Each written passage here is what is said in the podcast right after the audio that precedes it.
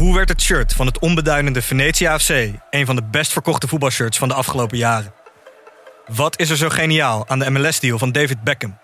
En waarom vinden we het normaal dat jeugdspelers gezien worden als investeringsobjecten? In de podcast Grof Geld onderzoek ik, Sam van Raalte, voetbaljournalist, samen met merkstratege Per van der Brink de macht van geld in de voetbalwereld. Wat gaat er schuil achter de wereld van sport en glamour? En wie profiteert er? Luister naar Grof Geld en hoor hoe de Skybox de staantribune beïnvloedt. Deze podcast is 100% expertisevrij en alleen geschikt voor amusementsdoeleinden. De inhoud mag niet worden beschouwd als financieel advies. Dit is Jong Beleggen, de podcast. Ik ben Milou. En ik ben Pim. In deze aflevering hebben we het over cash. Ja, over... Marnies. Oh, ja, geld dus. Ja. Daar hebben we het eigenlijk altijd over, maar goed. Ja, eigenlijk wel, hè? Ja. Maar, maar jij hebt het punt dat cash ook een positie is. Ja, we gaan het hebben over, uh, over, natuurlijk over rente. Warren, wat zegt Warren Buffett daarover? En de wetenschap. Heel belangrijk. Je hebt ook transacties gedaan. Ja, en we gaan het hebben over KidLab. Over de beursgang, want dat was een succes. En een fantastische tip in onze nieuwe rubriek Pim's Parels. Dames en heren, we gaan beginnen.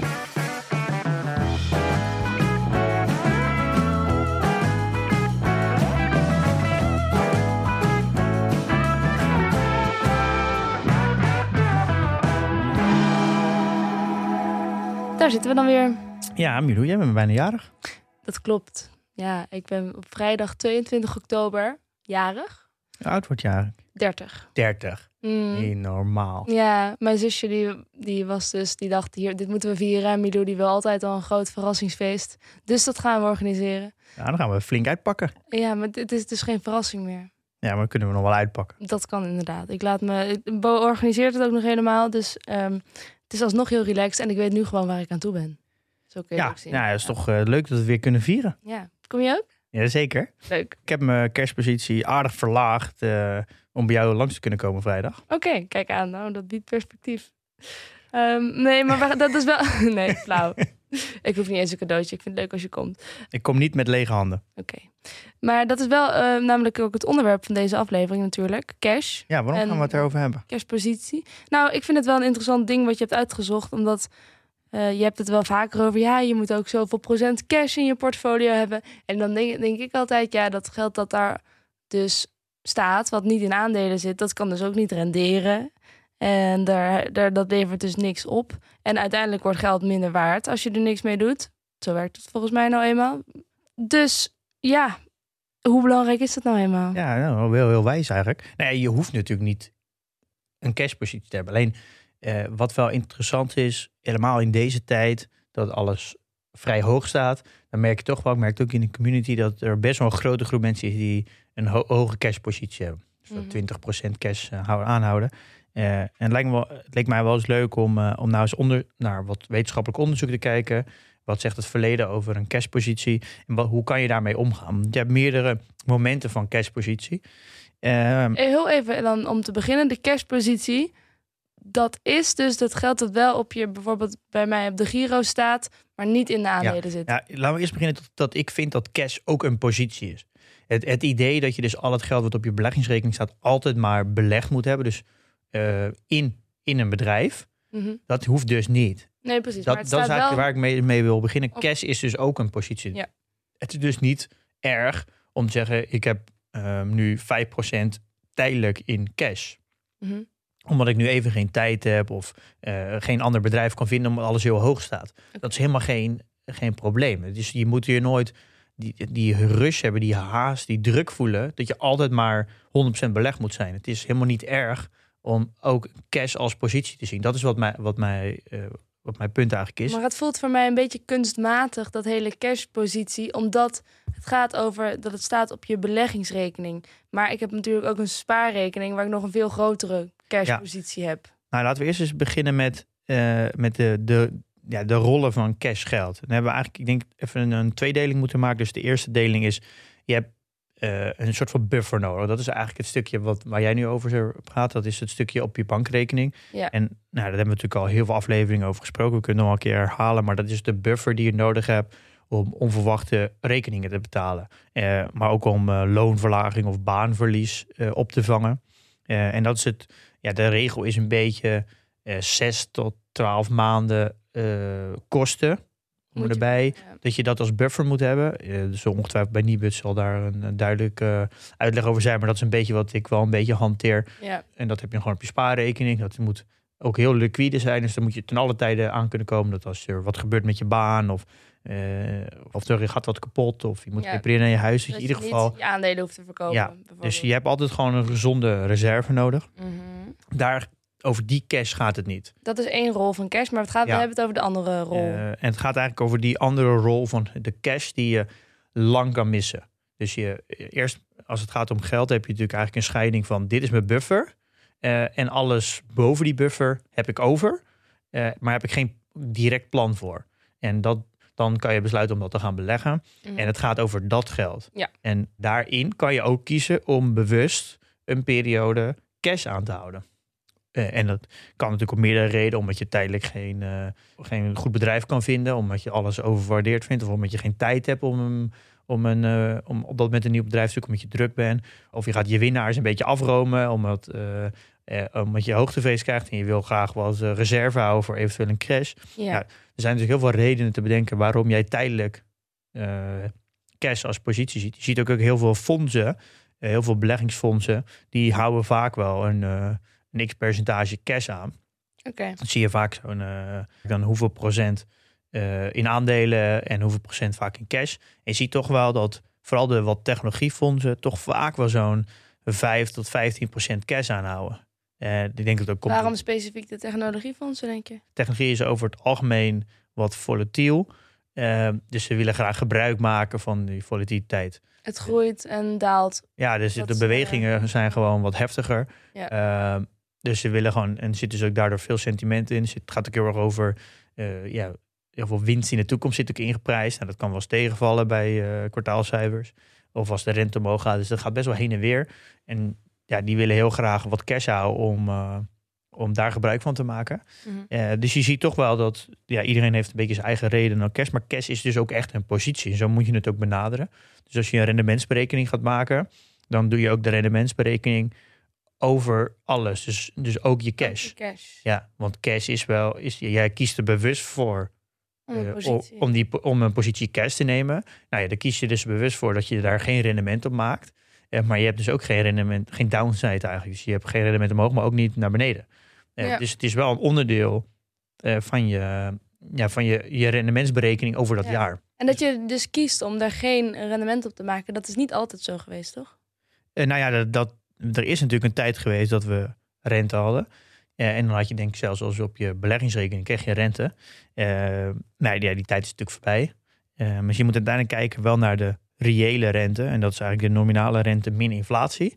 Nou, die is op dit moment eh, min 2 in Nederland. Dus in 2021 is het gemiddeld over dit jaar tot nu toe min 2. Ja, want, Ja. want de rente is dus het percentage wat je op je spaarrekening krijgt. Nou, dat is praktisch gezien nul. Onder de 100.000 Ja, nu wel. Onder de 100.000 Stel dat het bijvoorbeeld 6 Ja, als het 6,5, zeg 6,5% rente en je hebt eh, 4,5% inflatie, dan heb je uiteindelijk aan reële rente eh 2% En dat is hoeveel je geld dus daadwerkelijk meer... in koopkracht aan vooruit Ja. gaat. Ja, Eh, maar ja, nu hebben we 0% rente met 2% inflatie. Dus in, Mhm. eigenlijk je koopkracht gaat elk jaar met 2% achteruit. Ja. Dus één ding weet je zeker. Als je een cashpositie aanhoudt, dan verlies je koopkracht. Ja. verlies je geld. Dat is eigenlijk één ding zeker. Ehm, maar ja, soms, er zijn natuurlijk altijd momenten dat het handig zijn. Als, het als de koers heel hard naar beneden gaat, dan ja, ben je heel blij dat je natuurlijk een hoop cash hebt. Ehm, want dan verlies je daar eigenlijk weinig. Dus ook een stukje, je, je haalt eigenlijk je volatiliteit een beetje uit je portefeuille. En je creëert natuurlijk eh, extra munitie als de koersen dalen. ja. Ehm, ja, nu is natuurlijk de vraag, is dit verstandig? Een En- cashpositie aanhouden. Eh, Maar Ja, want je zou kunnen zeggen, er zijn voor's en tegens. Gemengde gevoelens.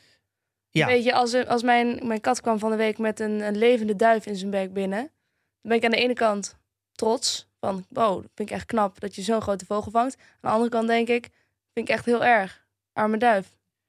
ja. Gemengde gevoelens. Nou ja, we, dan ga je natuurlijk altijd even de, de wetenschap kijken. Maar ik moet heel ook zeggen, ik vind altijd de wetenschap bij, bij eh, beleggen altijd een beetje lastig. Eh, omdat namelijk er, er wordt nooit echt gebruik gemaakt. Er zit geen, kijk, beleggen is niet heel rationeel. Dus als je het soort van heel erg gaat simuleren aan de hand van data, dan komt daar vaak een conclusie uit. Maar dat, ja, wij, de, de hele beurs zit, zitten mensen in. En mensen hebben emotie. dus psychologie, zeg je eigenlijk. ja, en daar, dat zit natuurlijk nooit in in, in zo'n conclusie van, van een wetenschappelijke conclusie. Dus ik heb daar altijd wel een beetje moeite mee.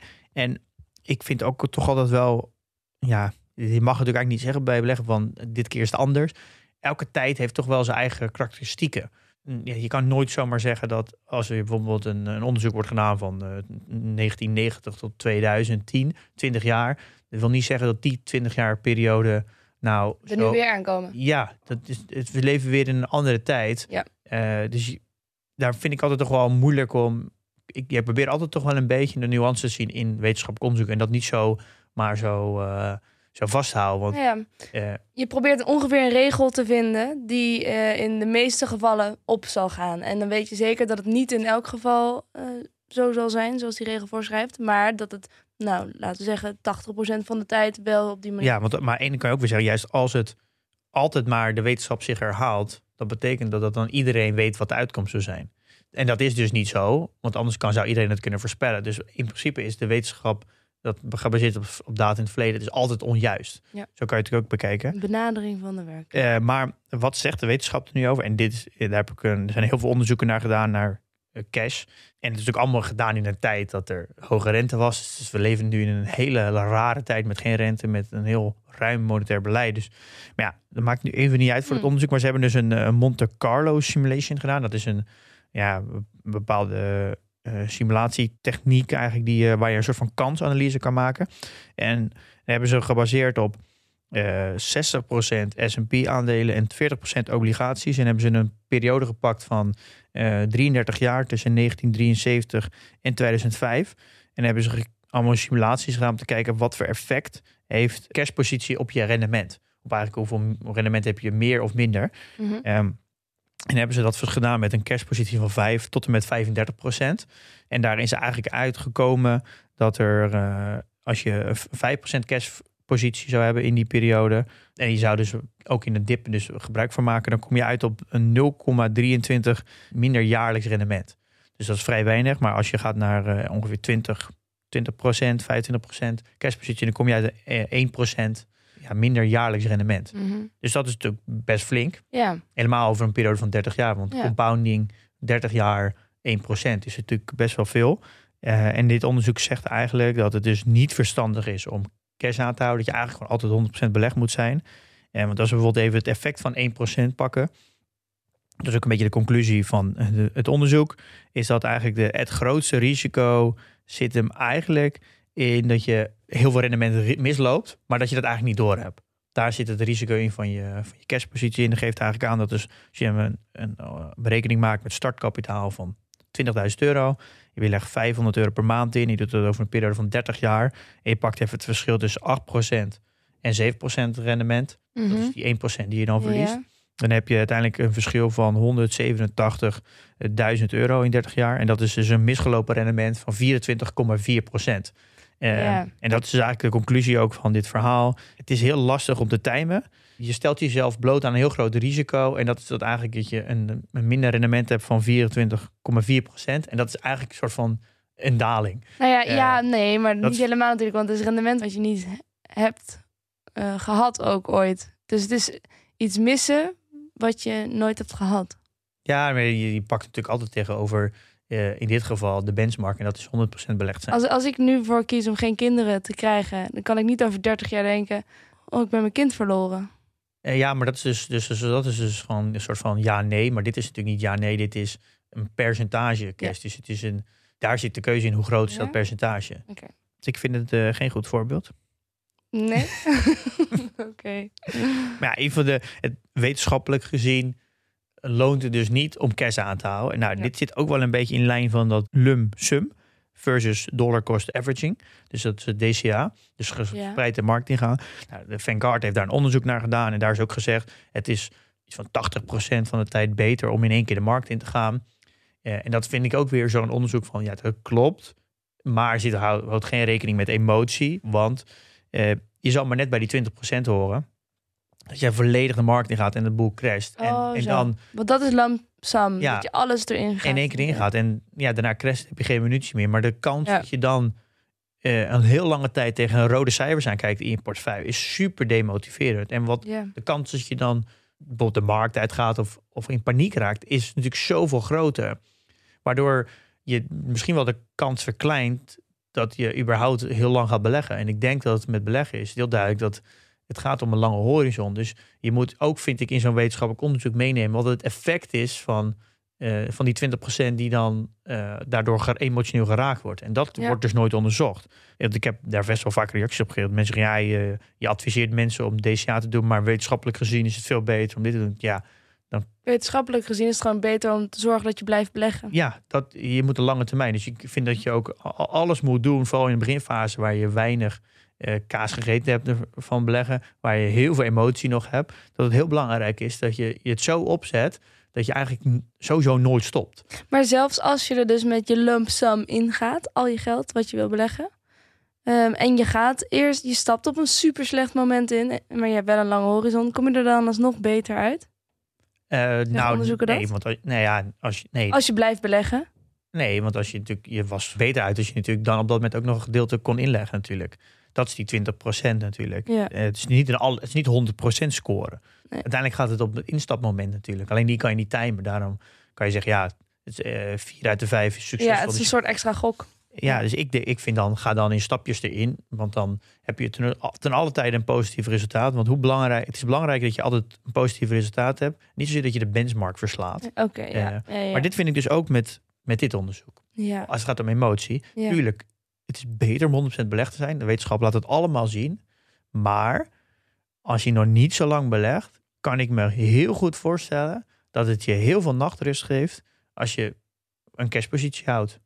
5, 10, 20. Want uiteindelijk is het het allerbelangrijkste dat je 30 jaar gaat beleggen. En als jij lekker slaapt door 20% cash aan te houden, omdat jij het gevoel hebt, alles is nu heel hoog.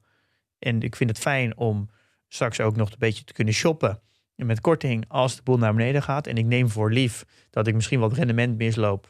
Wat ik toch al niet gehad Wat ik heb. nog niet gehad heb, maar eh, daar voel ik me comfortabeler bij. Ja, dan is dat natuurlijk heel goed. Ehm, dus dat is wel een, een, eh, een extra nuance die ik wil meegeven. Dat het, je moet altijd niet, niet alleen maar handelen naar wat de wetenschap zegt. Mhm. Eh, je moet ook handelen naar hoe je zelf in elkaar zit en hoe je emotie is. Jij stuurde ook een, eh, over dit onderwerp een filmpje van Warren Buffett door. Als het gaat over wetenschap, dan kan je natuurlijk net zo goed Warren Buffett erbij halen. Want die zit vol met, eh, met quotes en, en, wijze, en wijze dingen. Ja, maar dat is niet per se wetenschap natuurlijk. Nee, maar het is ook meer...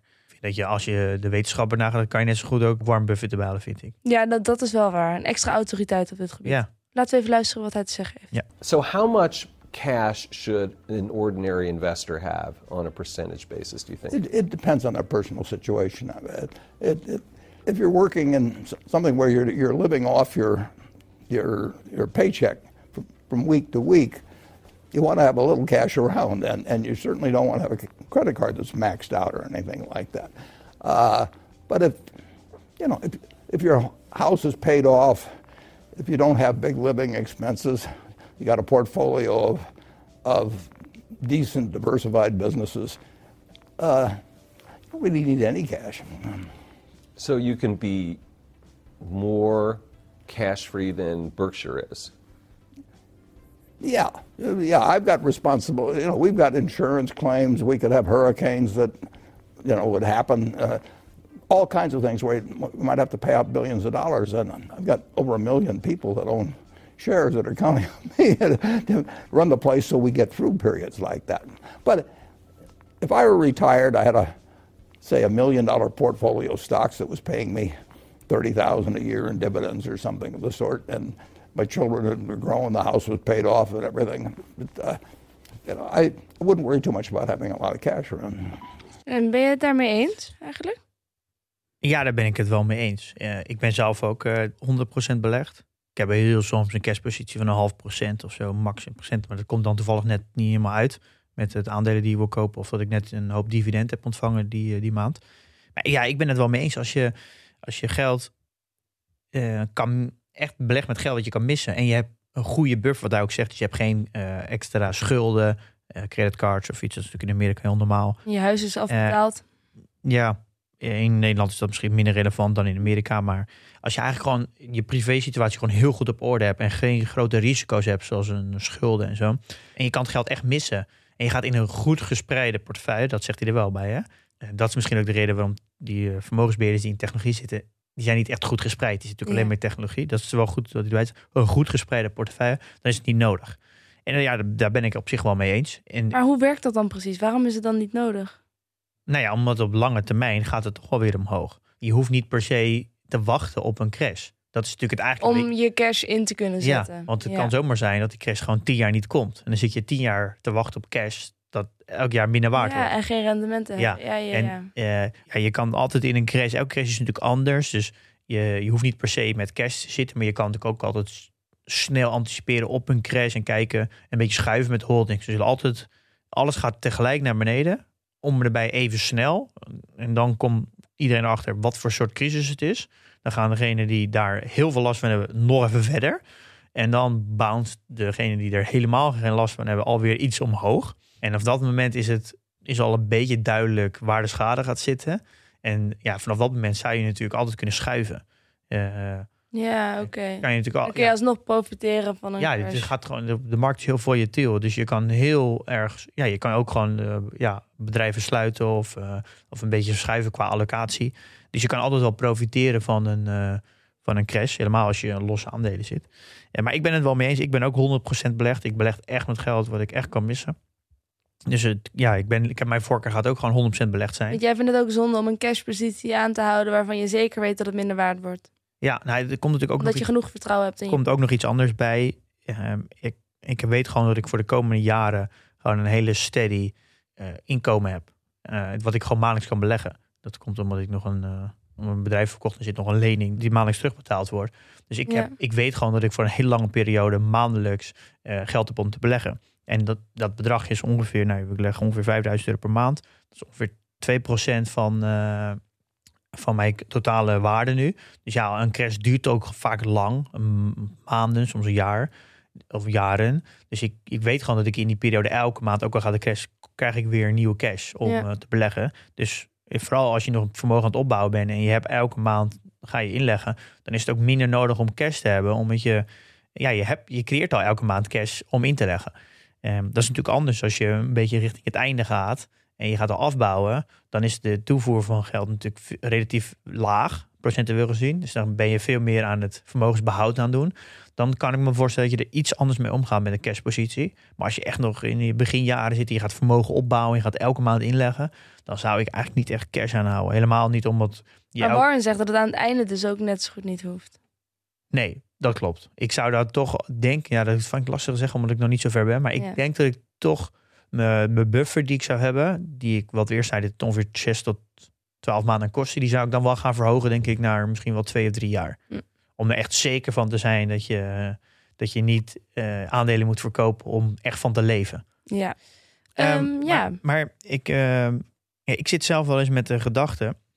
Soms heb ik, het- heb ik het wat drukker dan andere keer. Dus ik zit ook soms met momenten dat ik een holding wil sluiten. Of dat ik eh, ja, maandelijks dus moet inleggen, maar dus niet precies weet eh, waar ik het in moet leggen. Omdat ik gewoon even geen tijd heb om onderzoek naar te doen. Ehm, dus daar zit ik wel mee van ja.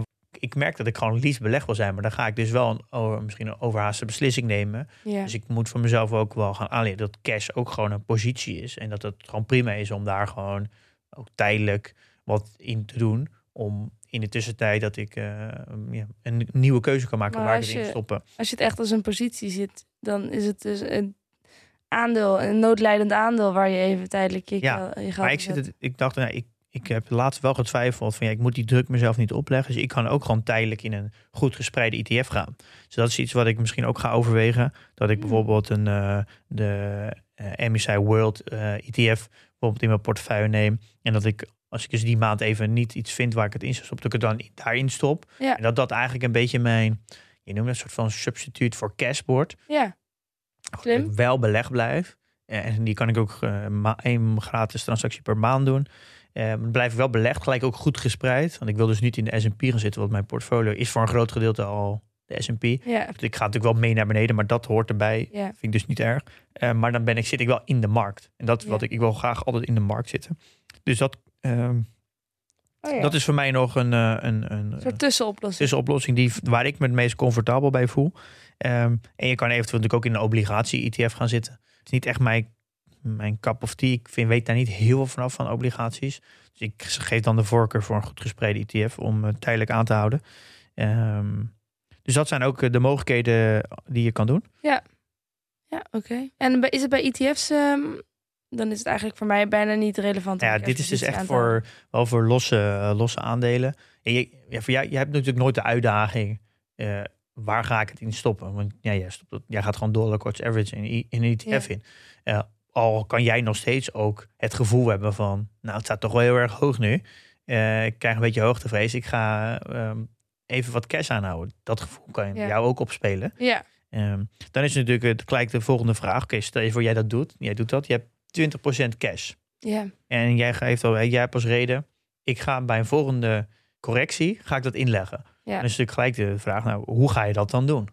inderdaad. Want, Want- 20% is best wel veel. Ja, maar ga je dat dan, wat is dan voor jou een correctie? Is dat 10%, 20%, 30%? Hoe, wanneer Ja, ga je wanneer, wanneer is het laag genoeg? Ja, wanneer is laag genoeg? Want, Zou je daar van tevoren voor jezelf afspraken over moeten maken? nou, dat denk, Bedoel je dat? ja, dat denk ik wel. Want ik weet, ik, heb natuurlijk de corona-crash een beetje meegemaakt. Eh, niet heel bewust toe, maar ik had het wel meegemaakt. Maar daar, je weet gewoon hoe het gaat. En dan gaat het naar beneden. En dan gaat 10% naar beneden. En dan is, denk je dat alles in paniek is. Maar dan veert er toch altijd weer iets omhoog. Ja. Altijd gaat dat weer een paar procent omhoog. En dan denk je, nou, het, is, het gaat, ik, moet nu, voorbij. ik moet voorbij. Want als ik te laat ben, dan gaat het weer, eh, weer Ja. nog verder omhoog. En vaak gaat het dan weer naar beneden, maar niet altijd natuurlijk. Dus je weet Ja. het eigenlijk niet. je weet het gewoon Dus niet. er komt een heel emotioneel spel bij. Ja. Dus wat je eigenlijk wil, Ik je- zou er eigenlijk gewoon dan denk ik dollar cost averaging dat weer gaan herbeleggen. ja, naar beneden, ja. Maar dan moet je dus wel afspraken voor jezelf maken. Ja. Je kan bijvoorbeeld een paar regels opschrijven. Die je zelfs bij een correctie van 10% beleg ik 25% van mijn cash. Maar dat is net zo willekeurig als...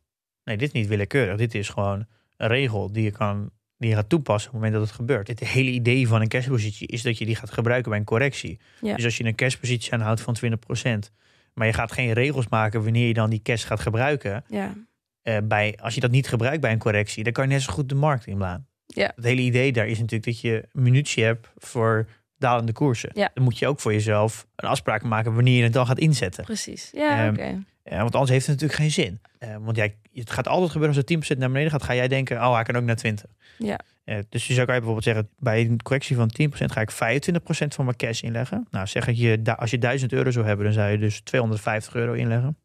Mhm. Kan je zeggen, bij nog, bij nog een keer 10%, dus een totaal 20% correctie, ga ik dan 45% van mijn cash inleggen. Nou, je had dus nog 750 over. Dus dat houdt in dat je 337 inlegt. Ja. En daarna zeg je bij een 30% correctie leg ik alles in wat ik nog over heb. En dat is dus dan 412 euro. ja, En zo heb je eigenlijk een plan voor jezelf gemaakt hoe jij je cash gaat inzetten bij een correctie. Eh, en ja, of dit een goede keuze is of niet, dat moet de toekomst wijzen. Als, je, als er binnen nu in een paar jaar een goede correctie komt, Ja. dan ben je spekkoper. Komt dat helemaal niet en dan heb je wat rendement misgelopen. Ehm, maar ja, als het je een goede nachtrust heeft gegeven, dan is alles waard. Het Dan mislopen het van waard. rendement is, is, is helemaal niet erg als je er lekker van slaapt. Ja. Dus dit is wel een, eh, ja, voel je ook niet, niet opgehaast of ge- als je cash neemt. Cash is gewoon een positie, is helemaal niks mis mee. Eh, maar ga, doe dat wel dan wel met, eh, ja, Met de regels erachter, en met een ja. idee erachter. oké. De PDT-update. Hebben we een update? Je had vorige week natuurlijk best wel een uitgebreide update. Nee, deze week geen, eh, geen echt heel concrete update. Eh, we hebben natuurlijk wel weer wat kleine dingetjes verbeterd. De changelog van vorige week die is nu ook uitgeschreven. Dus kan je ook eh, met eh, afbeeldingen en, heel, en alles lezen. Changelog is een soort weblog, maar dan alle- alles wat er veranderd is. Oh ja, ja, soms vergeet ik dat ik zit zo in de... Je hebt zo zijn eigen Ja, terminologie wel leuk om eh, zo wat mee in te de softwarewereld. Maar een Ja. changelog, dat is eigenlijk wat je schrijft als je, eh, als je alles wat je gewijzigd hebt Ja. in een update. Dus bij elke keer dat we een nieuwe versie online zetten, schrijven we een, een, je ziet als een artikeltje Ja. over wat we allemaal gewijzigd hebben. Een soort beetje de live weblog van Ja, dus als je dat allemaal terugleest, ja, dan kan je eigenlijk zo zien wat, wat we in het afgelopen jaar elke eh, maand eigenlijk Oh ja. eh, hebben gereleased. Dat is een stukje transparantie naar de luisteraar toe. Nou, dat is ook gewoon fijn dat je, als ik bijvoorbeeld een product afneem, eh, wij hebben met eh, PDT ongeveer 15 andere softwareproducten die we afnemen, allemaal SaaS-producten om ons bedrijf eh, te kunnen runnen. Ik kijk altijd als ik een software afneem naar de changelog. Het is voor mij Ja. dus heel belangrijk dat het, een, dat het actief beheerd wordt, dat het onderhouden wordt. Dan kan ik ook zien dat er foutjes opgelost zijn. Dat geeft mij dus heel veel vertrouwen om dat product af te nemen. Want als ik zie dat er in de change nog heel vaak foutjes zijn opgelost, dan weet ik gewoon, oké, als ik een foutje herken, dan wordt die ook opgelost. En zit er nog een, een grote change aan te komen in de toekomst? Zeker, daar hebben we vorige week ook over gehad. Die, ja, die portfolio performance. Komt eraan. Oké. Ehm, en we willen natuurlijk alle nieuwe vrienden weer bedanken. Het blijft eh, leuk om te zien dat mensen nog Ja, steeds heel leuk. Heel mee leuk. willen doen. Ja. Dus welkom. We gaan naar het nieuws. Ehm, ja, we hebben brokernieuws. Brokernieuws. Trade Republic. Mhm. Duitse broker. Dat noemen ze ook wel de Neo-broker. Ik denk dat die het meest vergelijkbaar is met Bux, denk ik. Omdat het ook een appje is en zo. Mhm. Ja, die komt naar, eh, naar Nederland. Die is, eh, is een Duits, een Duits, Duits bedrijf. Heeft van mij vorige week aangekondigd om ook eh, naar de Zuid-Europese landen te gaan. En heeft een watchlist geopend in Nederland. En is, is, ehm, is Bugs dan ook een neo-broker? Is dat het genre? Ja, dat wordt ook al Neo-broker genoemd. Ja. Ehm, Trade Republic. Maar het is, een, het geen AFM-vergunning, valt onder de Duitse BaFin. En Oei. natuurlijk, net als bij eh FedEx en de Giro, dus nu handelen ze eigenlijk op een soort van eigen handelsplatform, de TradeGate. En dat- zij handelen dus Trade Republic op LS Exchange. Die verkopen natuurlijk eh, orders eh, door. En ze handelen ook in crypto. Dus ik heb het idee, ze handelen in derivaten, aandelen, ETF's en crypto's. En daar zit natuurlijk een hele hoge marge op crypto's. Maar het komt in ieder geval naar, naar Nederland. Dus we krijgen weer een, eh, weer een broker erbij. Ik weet niet of we er nou heel blij mee moeten zijn. Maar Is het ook weer zo'n broker met van die, ja, wat je noemt dan perverse prikkels om me- meer te gaan handelen? ja, exact. Precies. Dat. Ja. Dat, Ja. dat- dat vinden we niet leuk. Nee. Maar dat mag toch niet van de AFM, of wel? Nee, maar ja, we, we zitten natuurlijk met een Europese Unie. Eh, het bedrijf is gevestigd in Duitsland. Dus dat valt onder de Duitse AFM, de BaFin. Eh, dus daar heb je als AFM niks over te zeggen. Maar als een slachthuis bijvoorbeeld in Duitsland eh, niet op de juiste manier slacht met niet de juiste voedselvoorschriften, weet ik veel wat, dat doen ze allemaal niet netjes, dan mogen ze in Nederland toch niet dat vlees verkopen? Oeh, dat is eh, niet echt mijn eh, genre. Dus ik heb geen Hmm. idee. Misschien moeten we een keer iemand van de AFM uitnodigen. Ja, het zou leuk zijn als ik een keer komen. Ehm, is er nog ander nieuws? Nou, we hebben het even kort gehad over GitLab. Eh, die ging een aantal, Ja, ja, ja. aantal weken geleden, voor mijn week, eh, aflevering 68 uit mijn hoofd. Wat was dat ook weer voor bedrijf? Eh, nou, van een Nederlander die in Amerika woont. eh Sietse. Sietse Seibrandij. Ja, hij wordt in Amerika Sit genoemd. Want Sietse is denk ik wat lastig uit te spreken. Nee, voor ons is het ook al lastig. Hij is naar de, naar de, nou, de KitLab is naar de beurs gegaan. Het is een, het is een bedrijf, eigenlijk een softwarebedrijf, waar je als eh, software developers, dat vorige keer ook uitgelegd, samen kan werken om software te ontwikkelen. Dus dat is een beetje hetzelfde als je met 100 man in één boek schrijft. Dan werkt dat niet als je met z'n allen in dat boek schrijft. Dus je wil allemaal ook versies van dat boek maken en dat wil je later makkelijk kunnen mergen. Mhm. Nou, dat doet GitLab. Er zijn eigenlijk twee grote concurrenten die ook beursgenoteerd zijn. En dat is dus GitHub. Dat is de allereerste geweest. Die heeft ook het grootste marktaandeel. Is overgenomen door Microsoft. En dat was toen het tijd een hele slimme overname. Waardoor ze Azure heel erg konden pushen. eh, onder alle developers. En eh, je hebt Bitbucket van Atlassian. Nou, Atlassian staat ook op mijn watchlist. Maar ik moet ja, kon niet zo heel goed vinden wat nou. Er zijn nog wel meerdere concurrenten, die zijn wat minder groot. Ik kon niet zo goed vinden wat nou hun marktaandeel exact. Ik weet niet of je kan spreken van een, een oligogamie. Zeg je dat? Dat is een, een je hebt dan monopolie, duopolie, Oligopolie. oligopolie. Ik weet niet of je echt daarvan kan spreken, maar ik moet wel zeggen, het is wel een mooi bedrijf hoor. Ik moet er nog, ik, ga, ik doe sowieso niet mee aan IPO's, maar ik hou het wel in de gaten. Het is best wel, het is best een mooi bedrijf. Er zit best wel een mooie filosofie in. Het werkt volledig remote. Mhm. Heeft 60 nationaliteiten. Ehm, en je ziet toch wel dat het. Ja, volgens mij zijn er niet heel veel concurrenten. Er zijn niet heel veel partijen die dit product aanbieden. Wel denk ik heel veel Mhm. kleintjes, maar het is echt, echt zonder kan je ook niet. Je kan geen software ontwikkelen zonder zo'n product. Dus het is ook een beetje een utility, kan je dan zeggen. Wat natuurlijk heel interessant is. Ehm, en alle bedrijven in de wereld worden naar mij deze softwarebedrijven. Dus uiteindelijk alle bedrijven in de wereld hebben dit nodig, uiteindelijk. En er komen steeds meer software developers bij. Dus eh, de markt groeit ook gigantisch. Dus Er is wel eentje om in de gaten te dit is houden. wel, eh, ja, het is wel een bedrijf wat, eh, ja, wat ik wel heel interessant vind. Daar ga ik zeker, zeker blijven vervolgen. En wat dus ook heel opvallend is. Ik was dus even bij de aandeelhouders aan het kijken. Daar zit dus GV Management Company in. Oké. En, en met een 86 procent. Dat is een aanmerkelijk belang. En ja, dat is, dat is groot. En GV staat dus voor Google Ventures. Dus, er zit dus Oh. Google zit dus heel groot hierin. Ehm, en dat begrijp ik eigenlijk wel, want Microsoft heeft natuurlijk GitHub overgenomen. Want dan hebben ze toegang tot de grootste developers community in de wereld. Plus ze kunnen zien waar op dat moment aan ontwikkeld wordt. Eh, ze, kunnen dus de, ze zien gewoon de infrastructuur waarop gebouwd wordt. En dat is natuurlijk heel interessant. Maar je zei Microsoft. Of, of Ja? Microsoft. Eh, dus die hebben natuurlijk een, zijn heel groot in de cloud. Die zijn natuurlijk allemaal producten aan het maken. Uiteindelijk wil je, je wil uiteindelijk die developers community wil je naar je toe trekken. We hebben het natuurlijk al vaker over gehad, ook met Stripe en, en, en Twilio. Oh, zo, Die ja. uiteindelijk bepalen straks, dat geloof ik echt, dat developers gaan uiteindelijk alles bepalen eh, hoe, wat er voor producten in je organisatie worden afgenomen. Want developers gaan steeds hoger de organisatie in, omdat steeds meer bedrijven echt een softwarebedrijf worden. Dus de, dat is de Ik groep vraag me soms af of jij niet een beetje grootheidswaan hebt, omdat je zelf een developer bent. Nou ja, je ziet het ook op de beurs. Dat de, de hele beurs wordt steeds meer technologie. Ja. En je ziet ook waar zitten de winsten bij alle cloudbedrijven en zo. En Ja. alle softwarebedrijven die. Dus het, het, is, het is niet heel gek dat Google hier heel veel interesse in heeft. Nee. Want die zien dan precies, die, die kunnen in de data precies zien welke producten er allemaal genomen, welke integraties worden gedaan. Zij kunnen daar natuurlijk hun product veel beter op afstem- afstemmen. En Google is natuurlijk heel hard bezig om hun clouddiensten, de concurrent van AWS van Amazon en Azure van Microsoft, om daar enigszins positie in te krijgen. Ze pompen daar volgens mij 18 miljard per jaar in. Wil nu niet helemaal lukken. Ja, het is niet heel gek eh, dat Google hier een eh, groot aandeelhouder is. En ik sluit ook echt niet uit.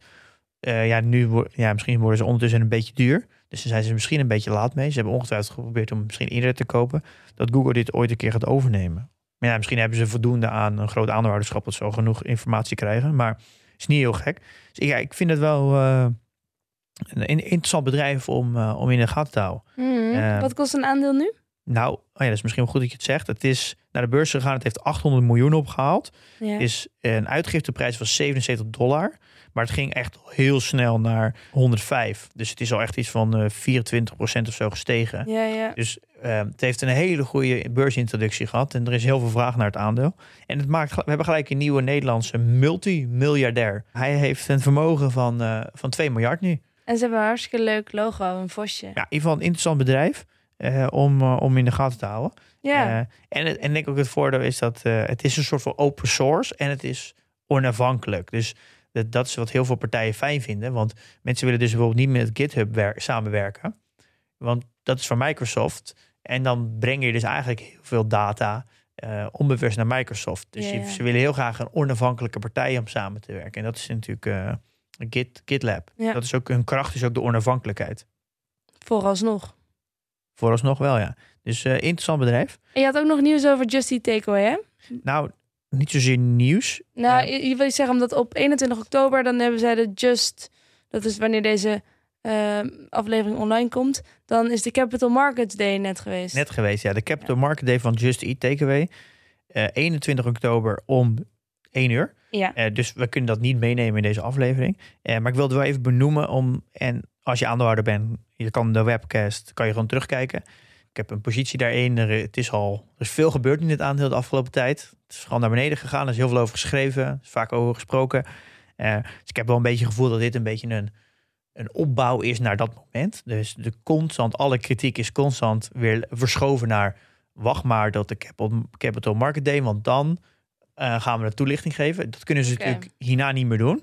Dus iedereen verwacht heel veel hiervan. Ja. En wat trouwens nog wel interessant is om te zien, dat Catwork en Bouwpost, Wat? ja, dat zijn twee aandeelhouders in Just Eat, die hebben allebei hun positie in de afgelopen weken verhoogd naar over de 5%. Oké. En eh, er zit namelijk een verschil. Als je meer dan 5% hebt, heb je een aanmerkelijk belang. En een aanmerkelijk belang betekent ook dat je volgens mij meer inzicht hebt en meer inspraak. Ik Ja. weet niet exact, maar volgens erover gehad. met Alex Otto Ja. natuurlijk, de, vijf, de Mr. 5% wordt die genoemd. Ja. En, maar volgens mij hebben ze dan ook een plekje in de board. En als je dat doorlegt, denk je, er zijn twee aandeelhouders die heel publiekelijk hebben aangegeven dat dingen anders moeten. Mhm. Die gaan hun positie verhogen naar 5%. Ik denk ik om in de board te komen, dus dat gaat, daar gaat sowieso wat gebeuren. Er speelt daar sowieso wat. Die gaan niet hun positie zomaar naar iets over 5% verhogen. Hmm, Dus daar zit, spannend. ja, die gaan eh, hoogstwaarschijnlijk eh, een paar keer goed op, met de vuist op tafel slaan. En die denk ik dat die ook wel meedenken in in wat er gezegd gaat worden. Ja. Maar we gaan het zien. Ja, dus dat is een... eh, Ik heb ook twee aandelen Just Eat Takeaway, hè? ja, dus jij, eh, voor jou is het ook interessant. relevant. Eén uur. Die webcast eh, live meekijken. Dat kan. Oh nee, ik heb een interview met de Leeuwarder Krant over beleggen morgen. Kan dus niet. Met wie? De Leeuwarder Courant. De Leeuwarder Courant. Ja, ik heb Friese roots, Pim. Oh, oké. oké. Dus binnenkort in, een, in de Leeuwarder Krant. Oh, wat leuk. Voor wie iemand Ik ben trouwens geïnterviewd voor een Belgische krant. Nee, ja, Belgisch blad. Oh, leuk. Trends.be Mhm. van Knaken of zo. Knak. Knak? Knaken.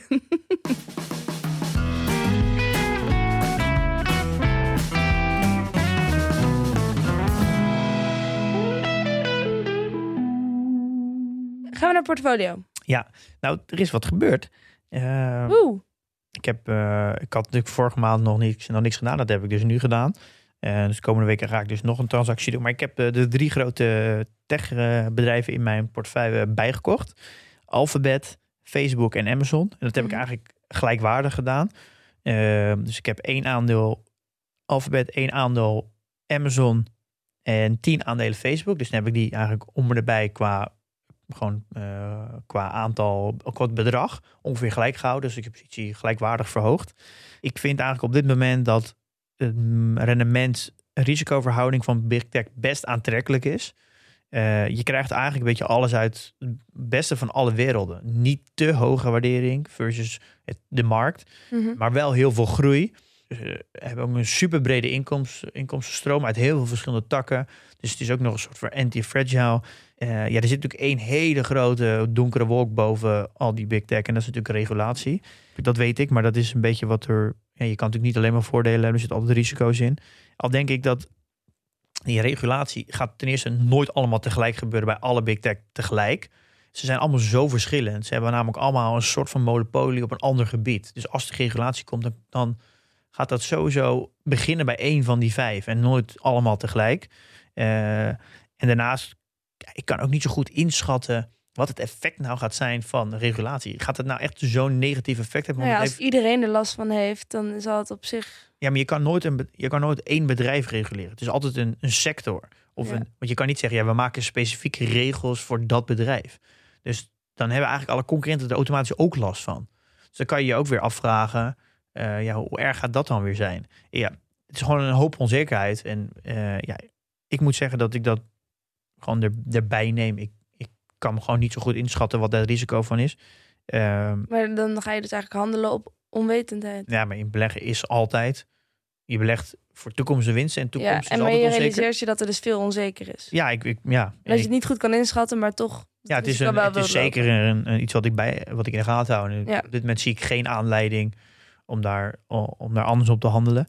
Ehm, en ik weet, Amazon is, en eh, vooral Google is zijn niet echt omstreden op dit moment. Amazon is misschien een klein, je gaat het misschien wel zwaar krijgen met personeel. Ze het laatste minimumloon verhoogd van, 18 naar, van 15 naar 18 dollar. En een tekenbonus van, eh, van eh 3000 euro. Ze zijn op zoek naar 150.000 nieuwe mensen. Dus ik denk dat die het de komende tijd wel een klein beetje zwaar krijgen. Omdat die, Mhm. de marges gaan wel druk omdat ze heel veel personeel eh, moeten aannemen. Beetje waar Coolblue ook last van heeft natuurlijk. Ik denk dat Alphabet eh, niet, ja, die, die lijkt wel een beetje overal tussendoor te zwemmen op dit moment. Die er echt vol wind mee. Nou ja, degene die win, wind tegen heeft Facebook op dit moment. Ja, het is natuurlijk met die whistleblower. Er is een Ja, hoop negatief, in het nieuws. ja, hoop Ja. negativiteit. Er is, eh, er is ook 15% afgegaan of zo. Ja, Ehm, maar ja, met die crash. ja, ik, Facebook, Facebook is echt een bedrijf wat, wat al afgelopen vijf jaar constant tegenwind krijgt. Komt elke, weer, elk jaar wel weer wat boven. En dan gaat de koers weer 10, 15, 20% naar beneden. Maar elke keer veert dat weer op, want het volgt uiteindelijk gewoon de winsten. En er gaat dus heel veel eh, sentiment in. En uiteindelijk merk je elke keer dat er wat gebeurt, heeft geen effect op, Nee, op het omzet van Facebook. Dus Facebook is voor jou nu gewoon een beetje in de uitverkoop geweest. ja, ik, ik zie ook gewoon heel veel extra mogelijkheden nog in Facebook aan zich. Daar hebben we het ook al eerder ook wel eens over gehad. Nou, ze zijn nu ook begonnen met Novi, een eh, soort van semi-crypto munt. Waar je dus heel makkelijk eh, ge- Facebook gebruikers onderling geld kunnen, eh, Mm. over kunnen zetten. Dus als je, maar ook dus gewoon euro's en dollars. In dit geval alleen dollars. Ja, dat, daar zitten zoveel kansen in nog. Dat als je, als je gewoon, ze kunnen gewoon hele grote groepen mensen in de wereld die geen toegang tot een bank hebben, kunnen ze gewoon in WhatsApp of in Facebook Messenger gewoon toegang tot een bank geven waar ze onderling geld kunnen overschrijven. Ja, dat, ja dat, ze kunnen zoveel mogelijkheden Ja. nog openen. Ze, eh, ja, er zijn gewoon heel veel kansen nog in Ja. Facebook. En je, dus de waardering is echt heel scherp. Je, be- je betaalt om en bij het gemiddelde van de S&P, maar je hebt wel vier keer meer groei dan gemiddeld. Dus ja, ik zie daar gewoon de risico-rendementsverhouding eh, zie ik heel gezond. Dus het is ook eh, mijn grootste positie nu. In je portfolio. Ben je, ben je een beetje tevreden over je portfolio?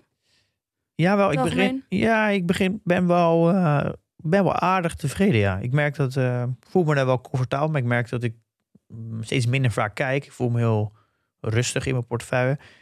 Ik zit natuurlijk nu een beetje met China, hij doet het wat minder, maar ik denk, ja, dat gaat over tijd, gaat dat denk ik wel herstellen. Dus ik, ja, ik doe het wel aardig. Mhm. Maar ik heb wel een paar dingen waar ik zeg, nou, daar wil ik wel, eh, daar ben ik nu wel naar het kijken. Bijvoorbeeld de trade desk. Ehm, ik zit natuurlijk Bedrijven die jij al in je portfolio hebt. En daar ben je ja, aan het kijken. Ik merk dat ik net even iets te veel geconcentreerd ben op advertenties. Eh, eh, dus Facebook en Google is ook heel erg daarop. Ja. Trade Desk ook. Ik zit toch wel te veel in chips, vind ik. Dus eh nou, Breadcrumbs ben ik naar het kijken dat hij er misschien uit moet. En ik zit ook toch wel naar Disney te kijken. En Pfizer, Berkshire en Unilever. Die staan toch gewoon bij mij eh, een beetje op de, op de exit list. Mm. Want daar ben ik dan wat, moet ik wat grondiger naar kijken. En ja, mijn watchlist heb ik al vaker gedeeld. Die is niet heel veel veranderd. Adobe, Salesforce, Atlassian, Snowflake, Shopify, Netflix, Zalando, Tor Industries, Booking, Airbnb, eh Mercado, Libre en C en zo. Die staan er allemaal, allemaal nog steeds op. Oké. Ehm, dus ik eh, ga binnenkort wel, eh, denk ik, wel weer een transactie doen. Maar ik merk dat ik... eh, ik merk als je een goede portefeuille hebt en je voelt je daar comfortabel bij, dan heb je ook helemaal geen behoefte om te handelen. Dat is misschien heel saai voor een podcast, maar ja, ik kan me wel steeds beter begrijpen dat eh, de grotere beleggers ook zeggen, ja, je moet gewoon wachten. Ja. Maar wachten is heel makkelijk, merk ik, of makkelijker, als je je, Als je je goed voelt, als, als je je- lekker zit. als je je comfortabel voelt met je portefeuille. Ja. is wachten eigenlijk helemaal niet moeilijk. Sterker Nee. nog, dan vergeet je bijna gewoon je portfolio te bekijken. Ja, dus dat, ik merk wel dat, dat naarmate je langer belegt en je, je gaat langzaam naar wat meer ja, portfolio die waar je je comfortabel bij voelt, dat het wel makkelijker is. Ja, nou ja, ik zit ook super comfortabel. Ik heb een totale waarde van 7689 euro. Ehm, ja, ik kijk er ook eigenlijk zelden op. Ik kan het ook dagenlang vergeten. En denk, oh, eens even kijken. En dat was afgelopen week ging het wel, wel weer goed, hè? Nou, ik heb natuurlijk ook eh, een portfolio waarde en ik ben echt flink omhoog gegaan. Maar dat komt ook omdat ik wat ingelegd heb. Maar Ja. Ik ben nu naar 253.400. Dus echt een groot wijk. Maar het is een soort van twee dingen. Ik heb ingelegd. Plus dat de koersen gewoon heel hard omhoog zijn gegaan. Ja, Ehm, je bent kwartmiljonair. Ja. Er is een eh, content tip in plaats van een review, geloof ik. Hè? Zullen we deze rubriek gewoon Pim's Pareltjes noemen? nou, eh, dat kan ook. Pim's Pareltjes. Ik moet zeggen, ik heb natuurlijk nu de komende weken, maanden natuurlijk heel veel pareltjes te vertellen. Het droogt natuurlijk ook een keer op. Maar die kan ik ook heel veel eh, oude content nog, die ik van een paar maanden geleden heel interessant Oh ja. ook delen. Ja. Maar ehm, ik heb laatst, ik ben nog niet helemaal klaar. Ik ben bij deel 3, Acquired, geluisterd. En dat zijn twee jongens, eh, Ben en David uit Amerika. Die zijn zes jaar geleden een podcast begonnen. En die maken dat niet echt wekelijks, maar wel regelmatig. En die gaan dan in een onderwerp duiken. Maar dan niet eh, wat wij doen, even een uurtje praten. Maar die gaan dan in een onderwerp duiken, maar dan ook echt, echt in een onderwerp duiken. En ze hebben dus een aflevering, nou drie afleveringen gemaakt over Berkshire Hathaway. Mhm. Deel 1, 2 en 3. Met bij elkaar 9 uur en 15 minuten. Dit is een podcast. eh, Wow. Dus doet gemiddeld dus drie uur per aflevering. Maar die gaan echt, echt in het leven van Warren Buffett en Berkshire duiken. En, en op welke manier willen ze het doorgronden? Nou, tot echt de detailniveau. Ze, ze vertellen gewoon over verhalen dat, dat Buffett eh, acht jaar oud was. En dat hij wat voor bedrijven die toen had. Toen hij 16 was, toen hij verhuisde naar een universiteit. En hoe hij zich ge- gedroeg op de universiteit. Heel ze gaan echt, echt, echt heel erg detailniveau. Eh, Ze vertellen ook hoe hij eerste aandelen heeft gekocht. En wat voor fouten hij heeft gemaakt. En hoeveel eh, risico's hij genomen heeft. Ze, ze vertellen gewoon heel erg in detail hoe zijn leven is geweest. En het is een, eh, als je meer wil weten over Warren Buffett en Berkshire, en, eh, dan krijg je eigenlijk een soort van in negen uur een soort van samenvatting van alle boeken die er bijna over hem zijn en alle interviews die hij heeft gegeven. Want ze, ze delen ook de, de bronnenlijsten. Nou, die zijn echt gigantisch lang. Voor mij is iets van zes à viertjes aan bronnen. Eh, Dus het is een eh, ja, interessant. Je hoeft natuurlijk niet allemaal te luisteren. Maar ze hebben dus ook afleveringen gemaakt over Sequoia Capital. Die kom je, hoor je ook heel vaak. Mhm. Andreessen Horowitz, Standard Oil. Eh, en ze hebben af en toe ook afleveringen over IPO's. En bijvoorbeeld Shopify, Airbnb en DoorDash en zo. Nou, in ieder geval, zijn, ik vind dat het twee jongens zijn die... Het luistert lekker weg. Ze hebben de lol. Eh, het is allemaal niet zo collegeachtig. En ze vullen elkaar goed aan. En het is een beetje zo dat ze elkaar het verhaal van Berkshire vertellen aan elkaar. Ja. En eh, wat ik wel heel grappig vond, is dat eh, ze vertellen ook hoe hij Charlie Munger heeft ontmoet. Maar hij heeft gewerkt altijd in een, ja, volgens mij was het een soort van winkel. Daar heeft Warren Buffett gewerkt. En een paar jaar later heeft dus Charlie Munger ook in die winkel gewerkt. Winkel? Ja, in een soort van winkels bijbaan. Ja. Maar dat ze pas tien jaar later elkaar pas ontmoet hebben. Maar ze hebben dus allebei wel op dezelfde plek als bijbaan gehad. Dat was heel Ah. grappig. Toevallig. Ja, nou, ze gaan zo erg in detail is het. Ja, ja, ja. Ja, zeker Jeetje, de- wat een werk zit daarin, hè? Om het Ja. uit te zoeken. Zeker de moeite waard om, eh, om te luisteren. En de, de ondertitel is ehm, Every Company Has a Story. Dus Ja. de podcast heet Acquired. Every Company Has a Maar Story. dit, zijn, dit is een podcast die je dus niet zozeer eh, volgt van ik luister elke aflevering. Maar dit is echt zo'n podcast die je gewoon even op je lijstje kan zetten. En als een interessante aflevering is, is het gewoon eens luisteren. Kan ook heel interessant zijn voor je onderzoek. En ze praten ook heel veel over specifieke bedrijven. Ja, ze, zoeken, ze zijn echt aan het onderzoeken, dus je kan er heel veel van leren. Je kan het ook wel gebruiken voor een fundamentele analyse een beetje. Ja, zeker. Als je eh, nou ja, bijvoorbeeld Airbnb of Shopify of zo of DoorDash wil onderzoeken, dan eh, gaan ze daar ook echt de diepte in. Hmm, Dus het is zeker een, een moeite waard om, om eens naar te kijken. Oké. Nou, dat was de, de parel van Pim van, eh, van deze week. Ehm, en dan zijn we ook bij het einde, hè Pim? Ja, Wat gaan we doen volgende week? Ja, we gaan iets, eh, iets nieuws proberen. We gaan kijken of we af en toe een industrie special kunnen doen. En we hebben in de community ja, een hoop experts zitten. Nou ja, er zijn natuurlijk eh, ja, allemaal particuliere beleggers, dus die werken allemaal daarnaast. Dus die zijn eigenlijk op, op, op, ja, op hun eigen gebied een expert. Mhm. Dus we hebben eigenlijk, zeg even, eh, bijna 5000 experts in de community. En voor de ene, ja, de ene expertise is iets meer, is er wat relevanter voor beleggers dan de ander. Maar eh, we hebben dus ook mensen die werken in de chipindustrie. Ah, Eh, en eh, Koen van Doren, die komt langs die werkt in de chipindustrie. en die werkt bij ASML. En die gaat ons eens meenemen in de semiconductorsindustrie. Oh, leuk. En dat is ook heel leuk in de community, want als er een bepaald eh, topic is over chips of iemand koopt bijvoorbeeld Intel of zo, dan is iedereen altijd heel geïnteresseerd in wat zegt Koen daarover, want hij kent, hij zit natuurlijk in die ontwikkeling. Ja. Dus dat is, eh, dat is heel interessant. Eh, Zo relaxed dat, dat wij ons nooit... je, hoeft je bij ons nooit zorgen te maken dat er opeens een Ab Osterhuis aan tafel zit... die al bij duizend andere nee, generalist. niet, nee, nee. Nee, nee, dat, nee, dat klopt. Ja, en ik denk, dit vind ik wel het, dit vind ik het mooie aan de community, maar ook het, het de kracht van particuliere beleggers. Eh, uiteindelijk weet natuurlijk, als je een groep particuliere beleggers bij elkaar zet, veel meer dan, dan een analist. Dan Want, analist, ja. eh, ik ben nu in gesprek met analisten. Er komt binnenkort een analist die ook in de, uitno in de show.